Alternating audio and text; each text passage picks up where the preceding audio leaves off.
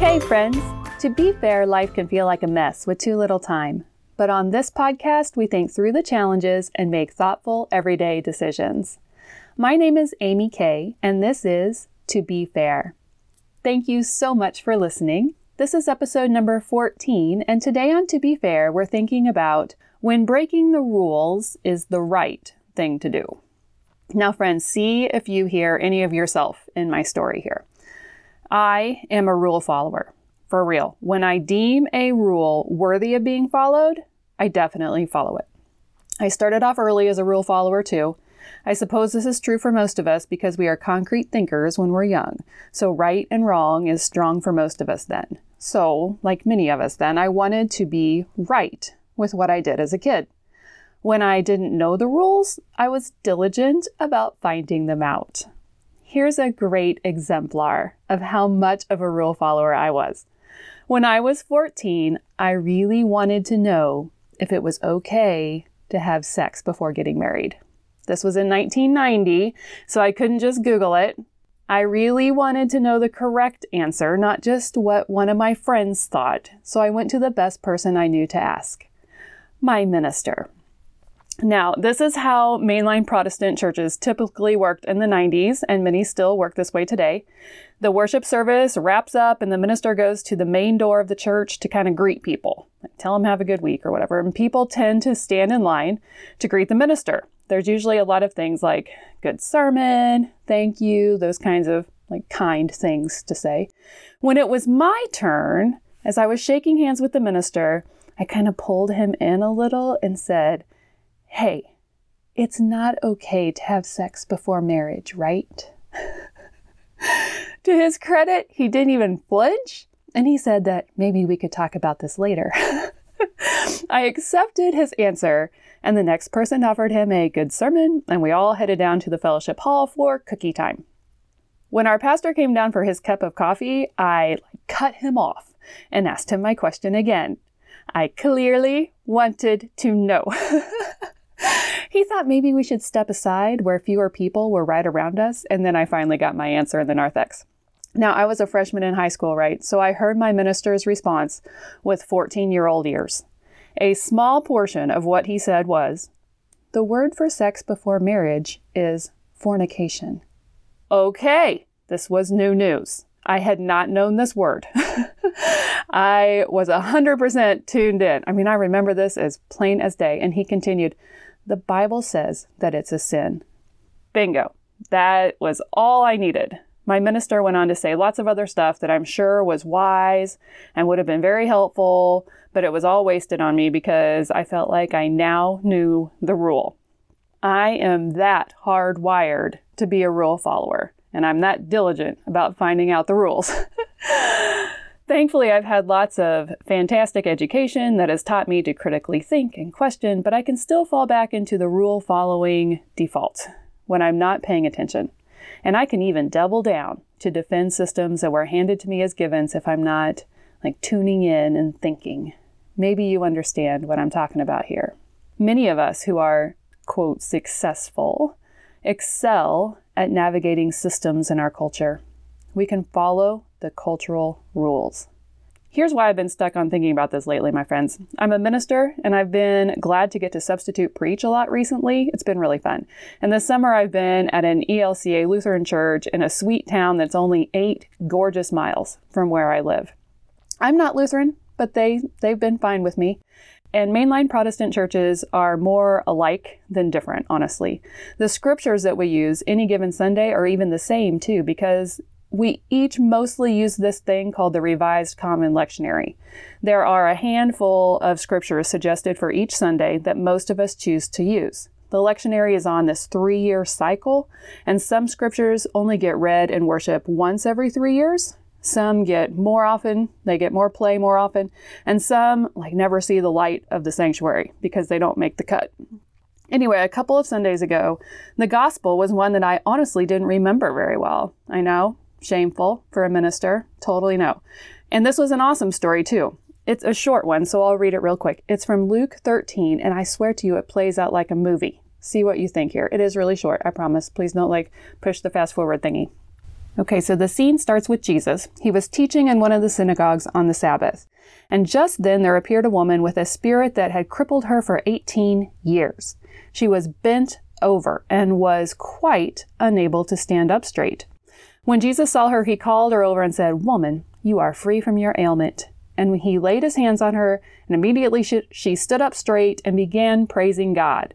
But the leader of the synagogue, indignant because Jesus had cured on the Sabbath, kept saying to the crowd, There are six days on which work ought to be done. Come on those days and be cured, and not the Sabbath day. But the Lord answered him and said, You hypocrites! Does not each of you on the Sabbath untie his ox or his donkey from the manger and lead it away to get water? And ought not this woman, a daughter of Abraham, whom Satan had bound for eighteen long years, be set free from this bondage on the Sabbath day? And when he said this, all his opponents were put to shame. And the entire crowd was rejoicing at all the wonderful things that he was doing. I love that. And the crowd goes crazy, right? I love this so much. Jesus was doing what God called him to do, regardless of the rule about not working on the Sabbath. And the religious leader was repeating, No, no, come back on one of the other six days of the week. Don't come today to be healed. He sounds like such an ass. I mean, really.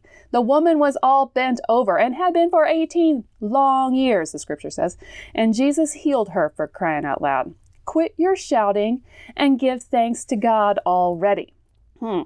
The Pharisees and Sadducees and the synagogue leaders back in Jesus' day were like uptight, judgmental, closed minded, harsh, moralistic, religious fanatics, right? Not really. That's what we'd like to think, but they were actually just the religious leaders. They cared about God and how they understood how they were supposed to be as people of God was to follow all of these rules, follow the rules of their tradition. They had solid, time honored systems to know how to like show their devotion to God. They weren't actually crappy people. They were just rule followers. Jesus was the one who came in and was like the crazy guy messing up all the order, helter skelter. What the heck was he doing? Oh, yeah, he was just showing us the way of God, that's all. He was healing people, he was recognizing people and healing them. But to truly faithful people who obeyed the things set forth by their religion, he was unbelievably out of line. The painful thing here is those of us who are rule followers might be more like the religious leaders in this story. Mm. But it was the right thing to do to care more about the poor woman who was hurting, and Jesus recognized that. He cared more about her as a person than obeying the law of the Sabbath. I totally want to be like Jesus in this scene, right? But maybe I'm more like the religious leader. So the natural question is what can those of us do if we are rule followers in a world with people and systems that are bent over with the weight of hurt and brokenness? How do we know when to break the rules? We always like to think about concrete things we can try to do here on To Be Fair. So here is the one big thing of the day we can focus on the people around us. Nadia Bolz Weber is a Lutheran minister in the ELCA denomination who has said that we should never be more loyal to a doctrine than we are to people. Doctrine is the like set of beliefs held and taught by a church. This is what we believe to be true. This is what we think is the right way to think and to behave. Like that's what doctrine is. And Nadia Bolz Weber says that the starting point should be the actual reality of people. Given the actual reality in people's lives, their hearts, their hurts and joys and frustrations and pain, we should start with that and then dive into the tradition or doctrine and into the liturgy and the scripture to find something of God that can speak to the actual reality of people. Jesus saw the woman hurting and he focused on her. He started with her hurt not the doctrine of his faith tradition that said he shouldn't work on the Sabbath. The rules that can be broken are ones that don't focus on the reality of God's people. The denomination from which I come has long professed that God is still speaking. God has spoken, yes, and God's people have spoken. Thank goodness, that is what we have in the Bible. But God didn't stop thousands of years ago. God is with us and in us and is still present in the world, thanks be. And God is still speaking. And it is our job to have ears to hear and to respond. Here's what I know to be true from the last year of my life we can hear God better when we listen. When we quiet ourselves, breathe, and be still, we can hear. I know that this is going to sound elementary, but I swear that this last thing has helped me so much, and I want to share it with you. I used to think that I needed to cram as much as possible into every day. I feel called to help the poor and oppressed through fair trade, and the pressure I put on myself to help more and more people made me a weighted down woman with a frenzied pace. I lamented having to sleep. I truly did. I hated it that I had to sleep, which is ridiculous. All I wanted to do was a better job with fair trade so more people could get out of poverty. And I had a list of to dos that was impossible. All the things, crammed into day after day. During my recentering this last year, I read this piece of wisdom. It is a good practice to put space between things. That's it. Put space between things. When we have space, we can be present more easily. We can recognize more, and I swear to you, we can sense God more easily. We can hear God who is still speaking we can more easily know what's right and what's wrong and what rules to break to make more rights in the world. May that be so for you and for me, friends. Thank you again so much for listening today. I hope you found something to be helpful here. Until next time, I hope you'll take good care.